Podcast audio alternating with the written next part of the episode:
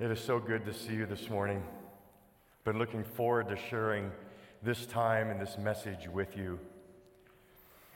I want to add my two cents on a couple of things. First, Sweetheart Ball. I am really looking forward. Jan and I are planning to go. We got special dispensation from Sarah Lloyd to attend Sweetheart Ball. I wanted to tell you why. First, I am just looking forward to some of your dads, and I won't name any of you, but I really want to see you try to ice skate. I'm going to have my phone with me. Second, when else can you actually walk on water across Evergreen Lake? Third, there are few more joyful things than seeing a young daughter in the embrace of her father. I can't wait. And our signups have been kind of slow, so I want to encourage some of you dads and remind you that the Super Bowl is not next weekend. It's in two weeks, so you won't be missing anything. There's still time to sign up. We hope to see you there. And bring your neighbors. Other thing I want to share is about small groups. At the end of the service, Paul's going to talk a bit about small groups. We're entering a new season. There's open groups and new groups, and old groups are starting up again, and it's an exciting time, and we want to encourage you to be in a small group. And we like to put it this way um, not for what you'll get out of it, but what you, you bring to it. So I've been in a small group for the last six years. They have become family to me. They helped me walk through some difficult seasons that Jen and I went through in the past couple of years, and they have been so, so good to us. And it's that kind of family that we need. But I need to be honest with you and tell you there are many Wednesday nights that it's the last thing I want to do. It's a long day, I'm talked out, and I want to watch Ozark. It's a new season. I mean, sometimes you drag yourself there and that's when you remember the point of a small group. The point of a small group is to become like Jesus and live for others. The reason I'm part of a small group is because they need to hear something from me. They need to, to even embrace and handshake, and just the presence of another believer is the work of the Spirit of God. So I encourage you. I encourage you to get into a small group, try something new, take a risk. We have they meet on every night of the week, all kinds of groups, intergenerational, um, every kind of group you could imagine. Please take a risk, not only for the family you'll get, but even more to become like Jesus and live for others. So let's pray. Lord, we come to a Vision Sunday, a weekend where we uh, share a little bit how you've been working at Waterstone and some of the pictures, a vision that you're calling us to over the next year.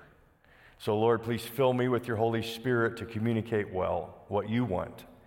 And even more, Lord, just give us listening from your heart and by your Spirit that we'd hear your voice today through what's shared. In Jesus' name we pray. Amen. So, we are going to talk this weekend about the heart and the direction of Waterstone and what we've been hearing from God. Normally, especially if you're visiting with us, and by the way, we welcome our home audiences in, and we're so glad we can share and be together, our online audience. We are typically preaching through a book of the Bible, and next Sunday we're going to start a multi week series on stories from Genesis. And I am so excited. In fact, as I've been working on the sermon this week, uh, I, one of the great temptations and distractions I had is I'm so excited to preach next week about Genesis chapter 1 and 2. Uh, this uh, book, we're going to just see how, from even the very beginning, from our falling and failures, God is faithful. The G in Genesis is grace. It's grace, God's grace. And so we want to invite you back these next weeks and uh, looking forward to Genesis. But today, today is about Waterstone and what Jesus is doing. My first text is from the King James Version, 1611 AD. It's Proverbs 29 18. It says, Where there is no vision, the people perish. Now, that verse is usually thrown out there in, in context of trying to promote you know, strategic planning and mission statements and visionary leadership. Where there's no vision, the people perish. But it's really not what the verse is about. And by the way, don't misunderstand me.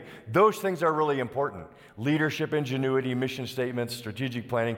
We've spent two years working on those things here at Waterstone, the last two years. But that's not what that verse is about. In the modern translation, the verse reads, Where there's no revelation, the people cast off restraint. That idea of revelation is knowledge about God and from God given to a prophet to give to God's people. So it's this idea of God unveiling both himself and defining reality. Here's what life means. And so when that's happening, the people cast off restraint. That is, they're not distracted. The word for cast off there is this idea of going wild and doing your own thing. So when there's a word from God, the people flourish. When there's no word from God, people take things into their own hands and it gets wild. Now, the historical moment behind this verse, you might remember Exodus chapter 32. Moses goes up in Mount Horeb to get the Ten Commandments. He ends up being up there 40 days with God. By the way, uh, can you imagine 40 straight days talking to God? What will that be? Wow. While he's doing that, the people think, oh my goodness, something's happened to Moses. Where is he? And they become impatient and they cast off restraint. And you might remember they form a golden calf, which was a uh, symbol of God's strength from other cultures. They start worshiping this calf, and things went south in a hurry, let's say. What we're about at Waterstone today is asking this question What does God want Waterstone to be, to do, to go? We want a word from God so that we don't cast off restraint and stay deeply connected to what He wants. Now, Every church, I think, wants to do this. Every church wants to take a listening posture. I would argue that that's one of the key roles of our elders, and they do it so well as they're listening. God, what do you want Waterstone to be and to do, and where do you want us to go? Our staff, when we have meetings throughout the week, most every staff meeting, someone will begin or end with, Holy Spirit, come and lead us. Even here in the congregation, our posture of leadership at Waterstone has never been one where someone like me or some like leadership group stands up in front of you and with their back to you and says, We're going this way, and I hope you'll come with me. No, it's much more circular. It's much more like, let's stand together in this and let's ask the Lord together, Lord, what do we need from you? And what do you want for us? That's the posture of leadership at Waterstone. And so we've, we've been doing that. And today I'd like to share some of that with you. Now, before we do, if I could indul- keep asking you to indulge, I'm going to get to the point. Don't worry. But I want to say something important, and it's this that every church wants to do this, and every church has and gets good vision. Every church has a unique culture and unique creativity and a unique calling. And what must the joy of God be when one of his local churches, a localized expression of his body, says, Lord, what do you want us to do? And I'm convinced God not only loves that, but he meets churches right there and he gives them unique callings and creativity and, and, and, and a call to, to pursue him. So, I think it's been happening since day one in the church. And I want to just take a moment and kind of prove that. Remember a few years ago, we preached through Revelation. And in Revelation chapter 1, there's this amazing vision of Jesus. I actually want us to read a, a, a part of it this morning.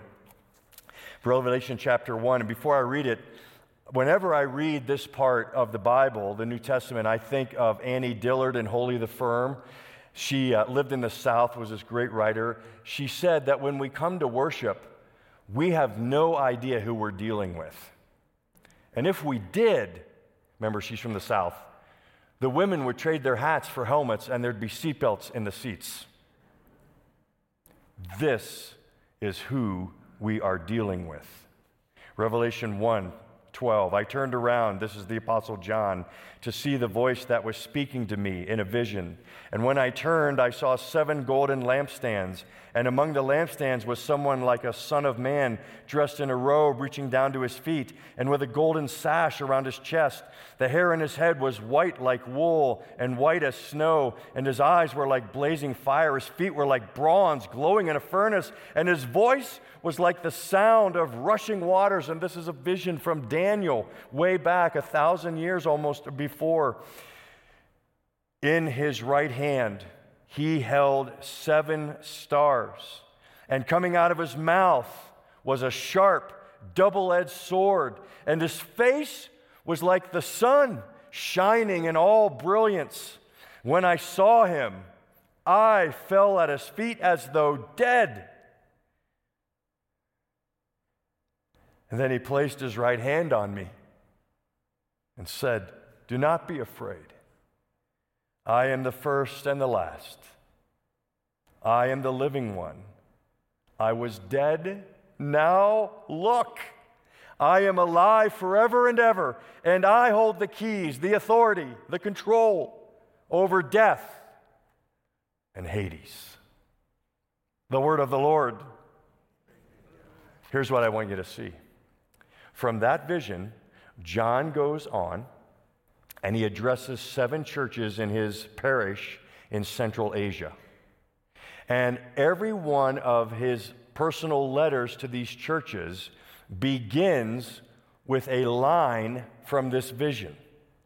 So, for one of the churches, Sardis, these are the words from the one with a double edged sword in his mouth. To another, Thyatira, these are the words of the one who is the first and the last. To a third church, these are the ones who holds the star, seven stars in his right hand. Each church gets a line from the vision to carry to the world. The point? No one church can capture the immensity of Jesus Christ. So each church gets a line of vision. Each church is given a word, a frame, a portrait to show to the world. In other words, that's why Red Rocks is Red Rocks. Because they do worship and they reach people that we could never do and never reach. That's why Foothills is Foothills. That's why West Bowles is West Bowles. That's why Southwest Community Church is Southwest Community Church, abiding hope, light of the world. Any church that lifts up Jesus gets a line from the vision, a slice of the living bread to share to the world. And that, again, from God's perspective, how beautiful is the global church of God. So that's why Waterstone, it's not our goal to be Red Rocks. It's not our goal to be Southwest Community Church. It's not our goal to be any other church. It's our goal to be Waterstone. When Jesus ascended on high, he gave gifts to the church called staff, and we have a unique collection of staff, and we have a unique collection of individuals in this congregation who form this body and get this slice of vision, and we say to the world, Here's Jesus.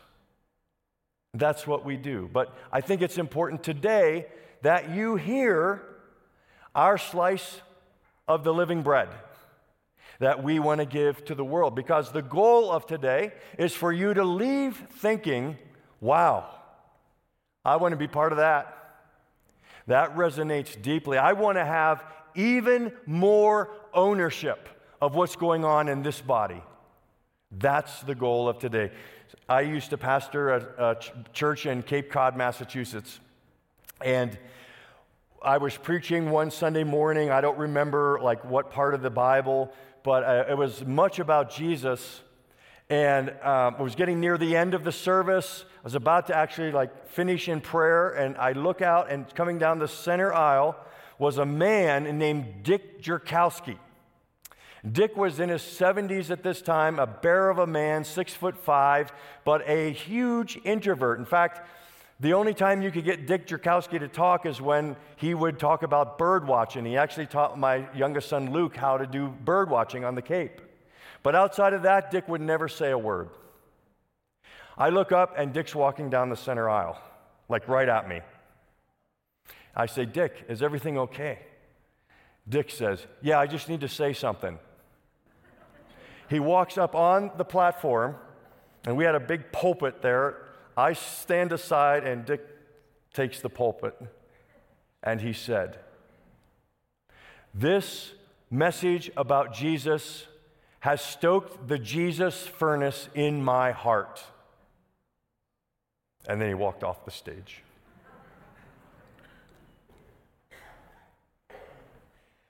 I'm telling you, our church was never the same after that.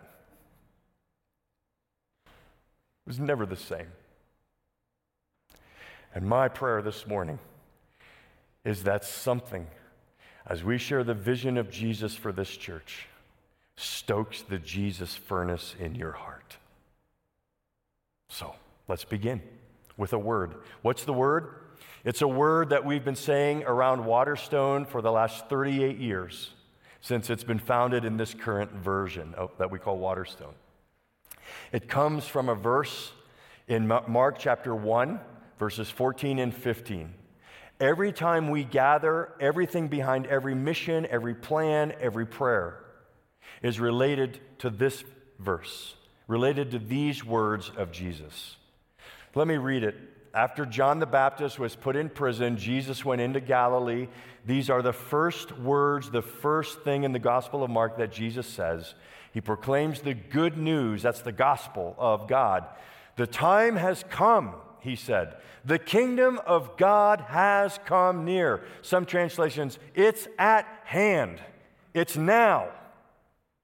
Repent, change, align, and believe the good news. That one word that God's given to Waterstone, that is our heart kingdom. Our goal at Waterstone has never been to build a great church. It's never been to have a fantastic facility. Our goal at Waterstone is to obey Jesus' words in Matthew 6 Seek you first the kingdom of God. That is our passion. What is the kingdom? Uh, tried to wrestle it down with a brief definition. Throughout all of Scripture, God has promised and moved to redeem and renew the whole world through the entrance of supernatural power that resides in His Son, Jesus Christ. As all things are brought back under Christ's rule and His authority, they are restored to wholeness, beauty, and freedom. That's what Jesus did when he came to us. He said, Now the power is here to begin making all things new. It's in me. Jesus talked about this in all the Gospels. The word kingdom is used 120 times, and 90 times it's on Jesus' lip, lips. If you, if you look at every major sermon and message that Jesus preached in the Gospels, it's about the kingdom. The kingdom, if I could put it this way, was the big idea of Jesus. And it's also what got him killed. Because when he said the kingdom is at hand, the implication is that it's me. The implication is, I'm in charge. And so that does not play well with people like Caesar. Jesus saying, I'm in charge, and you, even you, Caesar, owe your allegiance to me, and your time's up. And he says that to every Caesar and every prime minister and every president. You owe your allegiance to me that could get you killed. Jesus would go on, and the rest of the New Testament would unpack these two major ideas about the kingdom. And again, every time we gather, we try to bring the kingdom in front of us and we try to have us experience what this is like. The first part of unpacking what the kingdom of God means is that God's rule and reign is cosmic, it's all encompassing, it's everything and everyone. I don't know, I'll run out of words here, but it's, it's all time, it's all space, it's every realm. Paul says in Philippians 2 that it's uh, Jesus rules above the earth and below the earth and in the earth. He rules over all. Every person, every work, every deed, every moment. He's in charge. One of my favorite uh, quotes that, that captures this is by the great Dutch theologian Abraham Kuyper, who started the Free University of Amsterdam around 1900, 1901. He said, There is not a square inch in the whole domain of our human existence over which Christ, who is sovereign over all, does not cry, Mine. Jesus is King. He's brought the kingdom, and it is unfolding in our very midst and before our very eyes. It's cosmic. But the second piece we try to unpack when we talk about the kingdom is because it's cosmic, it's devastating, right? It's devastating. The only way you can respond to that kind of rule is what Jesus said repent.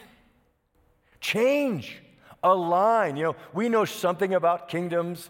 We know about the kingdom of Google. We know about the kingdom of Elon Musk. We know about the kingdom of Oprah.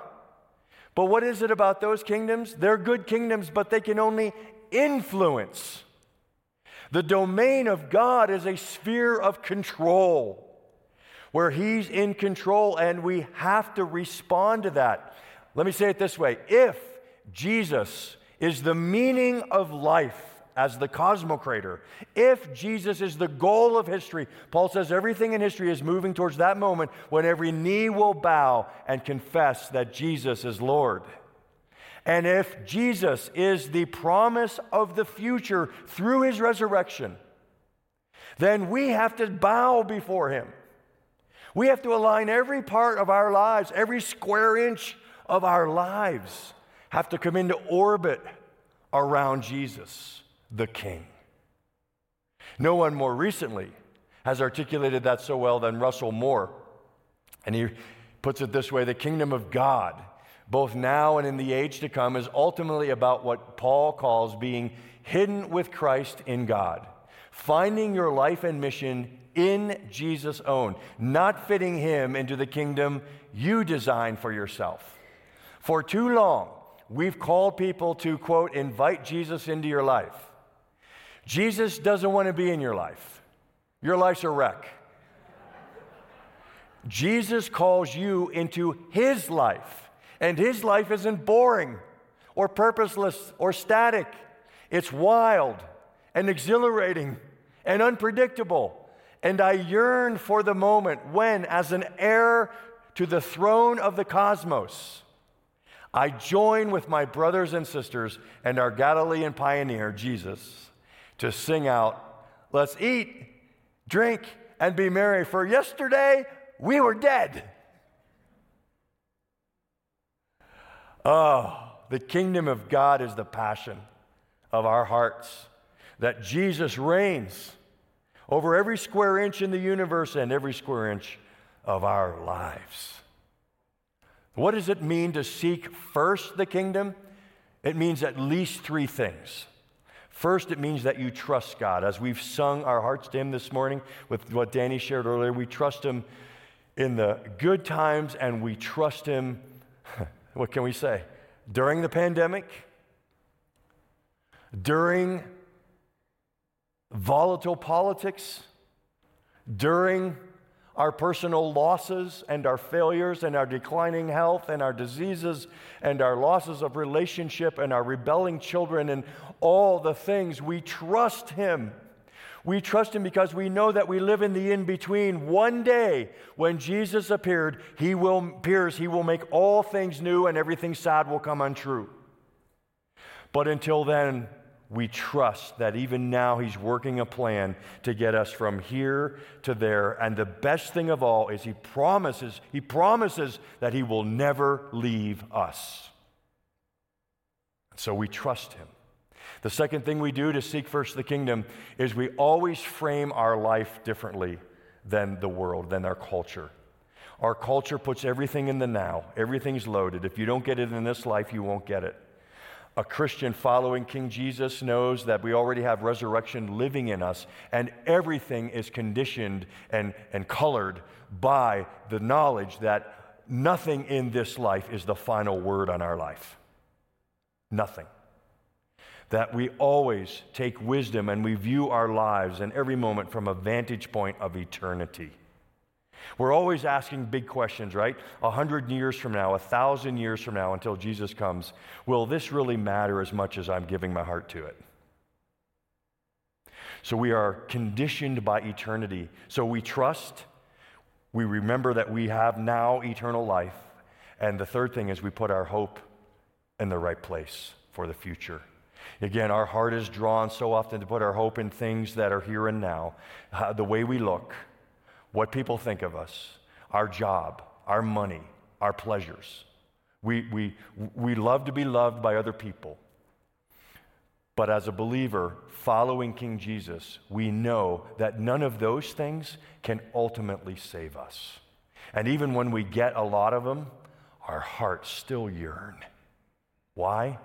Because what our hearts truly yearn for is to be with the one who made us and who saved us.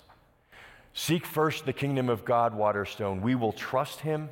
We will view all things from the vantage point of eternity, and we will put our hope in Jesus above all. So we've had this mission statement that we've crafted on this idea of kingdom to be a people empowered by the presence of Jesus Christ to proclaim his kingdom and demonstrate his love, justice, and mercy to our neighbor. And what I want to do now is that's the heart of Waterstone. I want to talk about three directions of Waterstone for this coming year.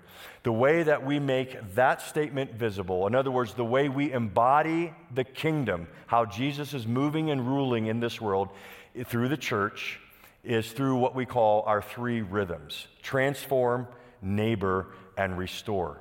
The way we make the kingdom come alive and real to people in the world is these rhythms. And the first one is called transform. Transform is seeing Jesus' kingdom grow in us. It's about growing, it's about doing uh, spiritual disciplines, finding formation. It's about you know, individual times with God and times as a church with God in worship or in classes or in small groups. All of these with the goal of becoming more like Jesus. Uh, just quickly, I want to put a passage of scripture up there from Ephesians. And I want to argue with you just for a moment that I think this last line in this text is the most like stunning line in the New Testament. Paul writes about the church You're no longer foreigners and strangers, but fellow citizens with God's people and members of his household, built on the foundation of the apostles and prophets, with Christ Jesus himself, the chief cornerstone. In him, the whole building joined together and rises to become a holy temple in the Lord. In other words, what every church should be is a place where people experience God. And in him, you two are being built together to become a dwelling. Here's the line. I think this is the most stunning line in all the New Testament that we are becoming a dwelling in which God lives by his Spirit. We are a temple, a place where God lives. Can you, can we fathom that together? I mean, on the one hand, that makes us a lot different than the Elks Club. On the other hand, oh my goodness, what Jesus is doing through the church is the hope of the world. It's us. What privilege, what responsibility, what calling we have to be a place where people can come and experience what God's like through the Spirit living in us. You're thinking, well, how does that happen? What do you mean by this empowering presence of God that moves you and, and transforms you? Uh, it means at least three things. First, it means Scripture. That whenever we gather, one of the reasons why our church and most of the churches that preach Jesus, they have some kind of message and they read Scripture. And uh, we read Scripture and we say, The word of the Lord, thanks be to God. What we're saying and we understand is this is not just a book, this is a voice. Every time this is read and talked about, it is God talking to us. And we gather and we experience His presence by hearing His voice. I mean, it changes everything, right? When you know the author. Uh, a few years back, we had a flood in our office space. Pipe burst in the ceiling, got onto my books. I heard about it, ran as fast as I could to the office and staff when we were pulling out books and all this. But you know what three books I was looking for above all other books? I have three books that are personally signed by one of my heroes named Eugene Peterson. And I spent time with Eugene Peterson over the years before he went to heaven a few years back. He signed these books. I'm telling you that when you know the author, the book changes. And it's a conversation. The other way we experience God's presence is by what we would call becoming like Jesus, character. The fruit of the Spirit in Galatians 5, Paul says, here's what Christ is doing in your hearts, this extreme makeover. He's, he's turning your heart to love, to joy, to peace, to patience, to goodness, to kindness, to suffering, self control. He's, and if you look at every one of those words, they're all about others and how you engage others. Becoming like Jesus means we live for others. There's this amazing work going on in our hearts because God lives in us and He's working among us to say, You will now live not just for yourself. You don't belong to yourself. You will live for me, which means you will live for others. So we see it in the scriptures, we see it in the Spirit working in our hearts. The other main way we experience God's presence is to see what happens when brothers and sisters, because we're the children of God, we've been adopted into His family. So no matter what you think of anyone sitting near you, no matter what you think about the church, I mean, Christianity, yes, it can be um, personal, it can be intimate, but it's never private. The New Testament knows nothing of a private relationship with Jesus. The moment you become a Christian, guess what? You have brothers and sisters, some of whom you like, some who you don't, but you love them all. And in that love, Ephesians, Paul writes, in that love of unity, all the walls are coming down. And at Waterstone and in every church, we're tearing down walls all the time. Walls between races and ethnicities, walls between the rich and the poor, walls between Democrats and Republicans and libertarians, walls between the young and the old, walls between the married and the single, walls between introverts and extroverts. Every wall we're tearing down so that we can be one faith one Lord, one baptism, one body. And in that oneness, Psalm 133, how good and pleasant it is when believers dwell together in unity. That's how we experience God's presence. So, what are we doing this year for this transformed rhythm and to help us see uh, the kingdom come in our personal journeys? Two things. Paul and his team, Paul Joslin and uh, the Transform uh, group are working on what we're calling a discipleship pathway. For each of the rhythms, we're going to have two or three practices that these are what it means to grow in Christ. These are what it means to become a fully formed disciple. And then we're going to start designing all our classes and small groups around that pathway. One of the things I'm most excited about, we're always going to be a church of small groups at uh, Waterstone. It's just kind of in our DNA. But we're also going to begin adding some other things to this idea, like for this semester of small groups, we're going to give small groups more options and choices as to what they study together. We're going to gently guide them to certain ways and certain things, but uh, more options. But w- the other thing I'm really excited this fall, we don't have all the plans put in place yet, but be watching for it. We're going to start a midweek uh, meeting where we meet for supper, have a community meal together, and all our kids are here because kids ministry will be happening, youth 20, everything on Wednesday nights, let's say. All here. And then after the dinner, everyone goes and the kids go have their fun, and the adults break into three or four classes. Classes like what does it mean to live the spiritual practices, the spiritual disciplines like prayer and fasting? Another class on theology. What does it mean to understand different doctrines about Jesus and God? A class on how to share your faith so, those kinds of classes that help us become even more skilled and devoted disciples.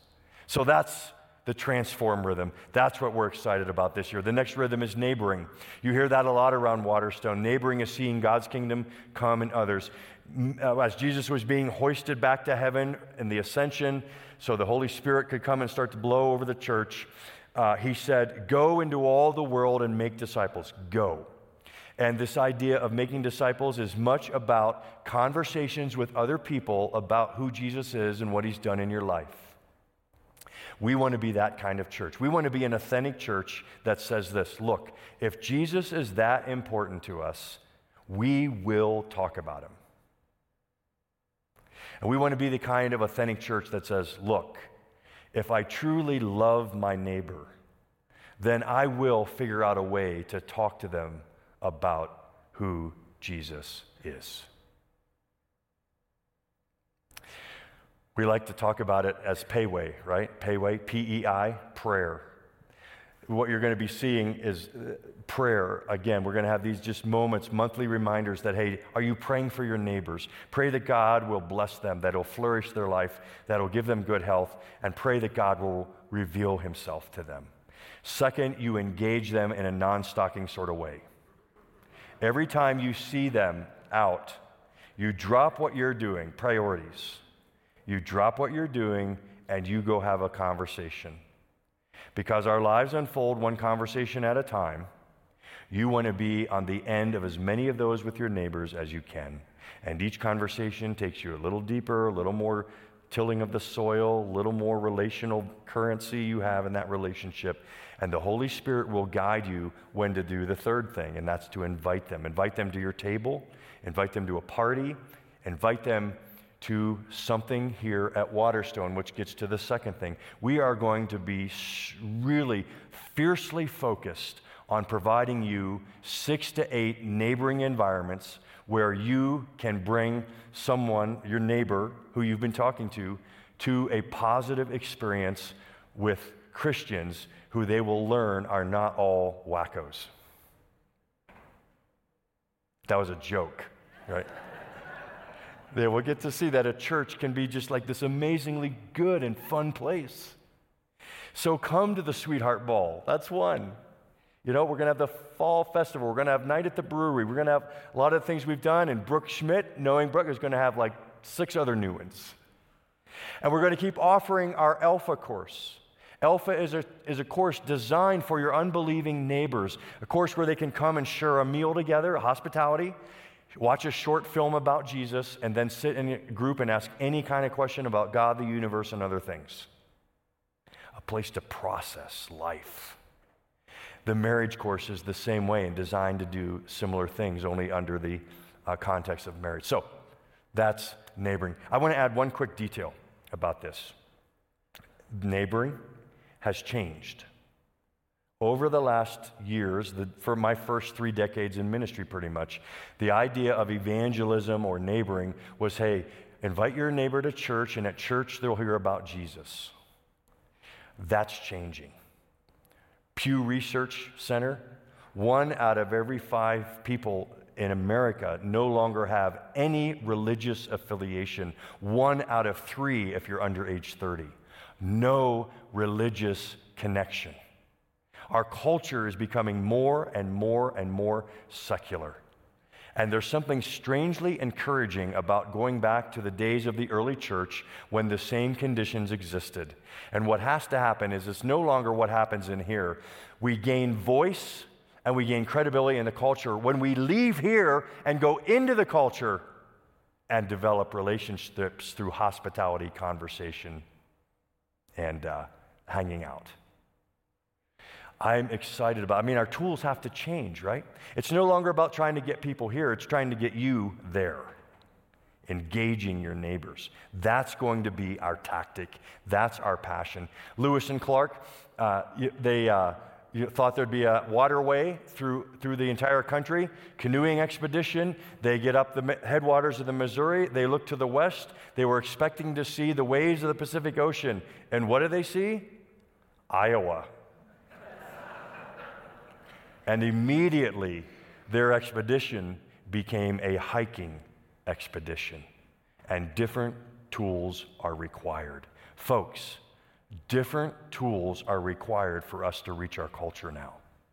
They're, they're these our, our growing secular culture. Next, next slide, please.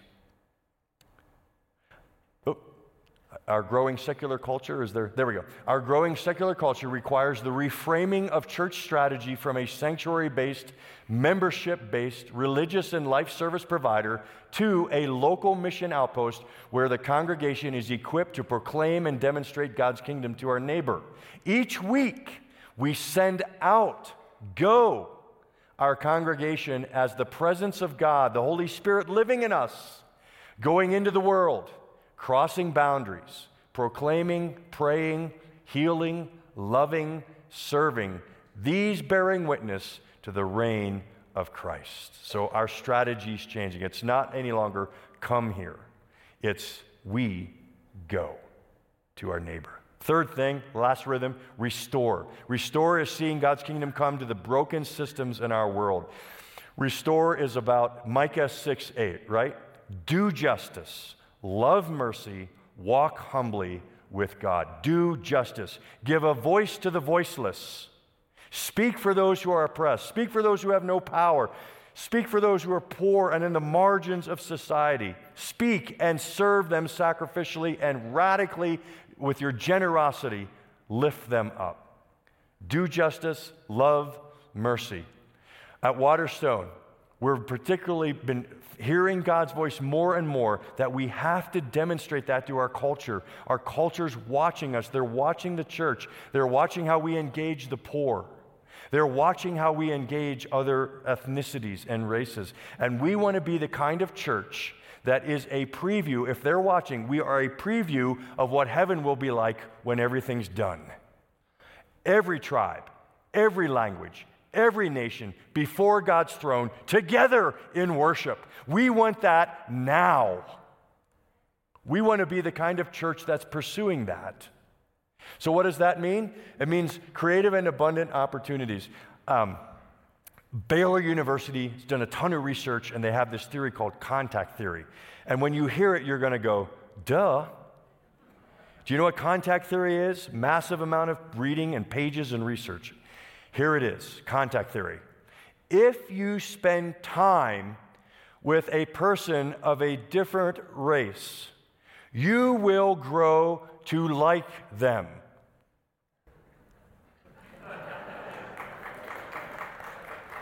It's that simple, and we never do it. So, one of the things we're after is to create those opportunities for us to go or to invite to be together with people of different ethnicities and spend time. We're going to leverage our strategic partnerships around the city, like Cross Purposes downtown, Open Door downtown, all kinds of partners that we have that will get us inter- interacting with the poor and interacting with people of different ethnicities and, and different backgrounds. And lastly, Kylie Waters and her uh, justice group is going to spend a lot of time in 2022 just listening. Listening. Where they're planning to sit down with people of color at Waterstone and ask them some hard questions. What's it like to be a person of color where it's a predominantly white church? What's it like? Where are blind spots? Where do you feel most excluded? How can we be welcoming? Those kinds of questions. We're going to do it with people in our community. We're going to leverage again our strategic partners who are doing it in the city. We want to learn, learn how to be a vision of heaven now.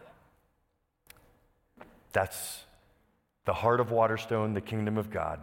That's how we're going to make the kingdom visible, transform kingdom in us, neighbor, kingdom, and others, and restore the kingdom in the broken systems of our world. Can I share one more thing and then we'll be done? I am most encouraged about this because we're coming into a time for all these three things when millennials lead. Millennial born between 1980 and 2000, they're in their early 20s to early 40s. They are now taking the levers of leadership in the church and they are beginning to lead. And I have never been more encouraged about the future of the church. And I want to tell you why. Millennials, they have a different frame of life. Some of you parents of growing kids are saying, You think? But here it is. Here it is. For years and years, we've operated, us boomers and Gen Xers, on the Enlightenment theory of life, which means if you talk about it enough and, and debate and discuss, it'll get to your heart and then it'll get to your hands. For millennials, it's the exact opposite. They want to see it and experience it first. Then it gets into the heart, and then it gets to pursuing the right way to think about it. It's the exact opposite way. That's why one of the favorite books I've read on the millennials is the, the uh, New Copernicans, like the scientific revolution. It's a completely different way of framing life. But I would argue, until the Enlightenment, it was always the way the church viewed the engagement and absorption of truth. We're creatures that run on desire. And I think this is how we have to, uh, to our culture, invite them in is through, hey, do you want to see what God's like? Come experience Him with us. The millennials are masters at this. I'll prove it to you. Do you remember the commercial with Matthew McConaughey driving Lincolns out in the desert? And Matthew McConaughey says, Well, all right, all right, all right. Before I was paid to do this, I used to drive a Lincoln. I drove a Lincoln before it was cool. I drove a Lincoln not to make a statement. Do you know why I drive a Lincoln? I just like it. Do you know that sales increased the year those commercials ran by 25%? now, that may have been Matthew McConaughey. I, I don't know. But if you think about it, they're not really selling Lincolns, are they? They're selling the experience of a Lincoln.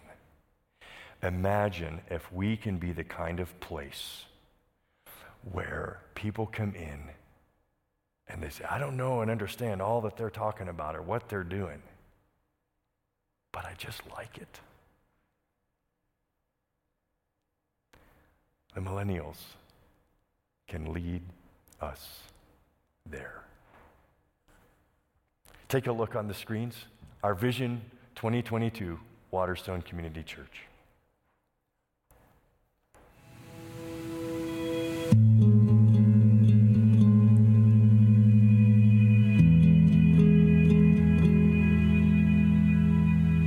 Our mission at Waterstone is to be a people empowered by the presence of Jesus Christ to proclaim his kingdom and demonstrate his love, justice, and mercy to our neighbor. With this mission in mind, we aspire to be a church that becomes more like Jesus and lives for others. When Jesus lived on earth in human form, his rule and reign broke into history in a new and unprecedented way through his life of love. Jesus lived to tirelessly benefit others. And just before he returned to his Father, he said to his followers, my command is this love each other as I have loved you.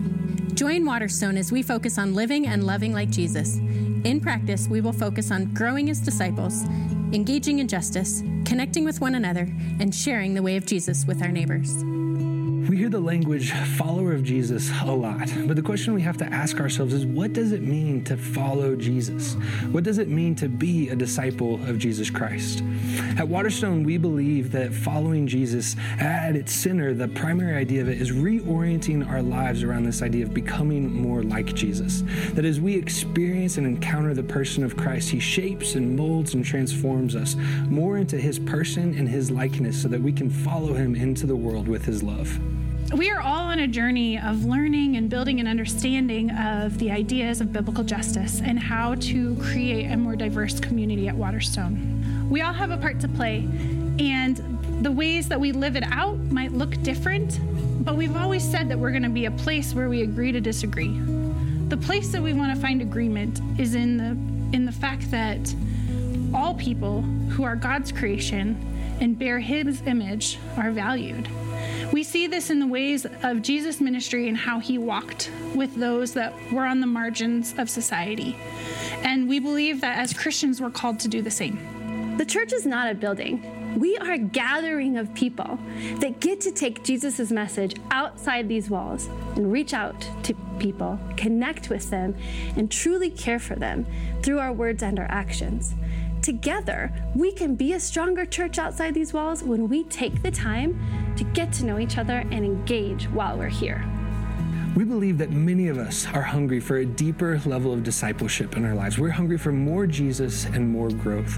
And we believe that one of the primary functions of the church is making healthy disciples. And so throughout the year, you're going to see a lot of opportunities to engage with this uh, level of discipleship that I think we're all longing for, whether that's Sunday morning worship, podcasts, classes, or even small groups. We're going to be creating new opportunities for you to engage with this idea of becoming more like Jesus as we follow him. Our goal is to listen and learn from those in our congregation that are not part of the majority culture. We need to hear their stories, listen to their perspectives before we think we know what we're doing. It's a season of building awareness. And as well as doing that, we have a lot of local partners that can help us in this as we build relationships with people that are different than us and learn from them. In all that we do around justice, we want to remember that there is a place for people from all walks of life and all backgrounds in the kingdom of God. And this gives us just a glimpse of what's to come in eternity when we get to experience the fully reconciled kingdom of God. It takes all of us to be vulnerable and share our story so that we can invite others to find their story within God's bigger story. And we do this by engaging in conversation with each other and with people who don't know Jesus on a regular basis, by praying for each other and our neighbors and those in our community regularly so that we can become a part of each other's hearts and lives. And by practicing hospitality through simple acts that pursue relationship and earn us the right to be able to invite someone to explore life with Jesus. You guys, it doesn't have to be epic, but it does have to be intentional. May we be a church that lives for others so that others see Jesus.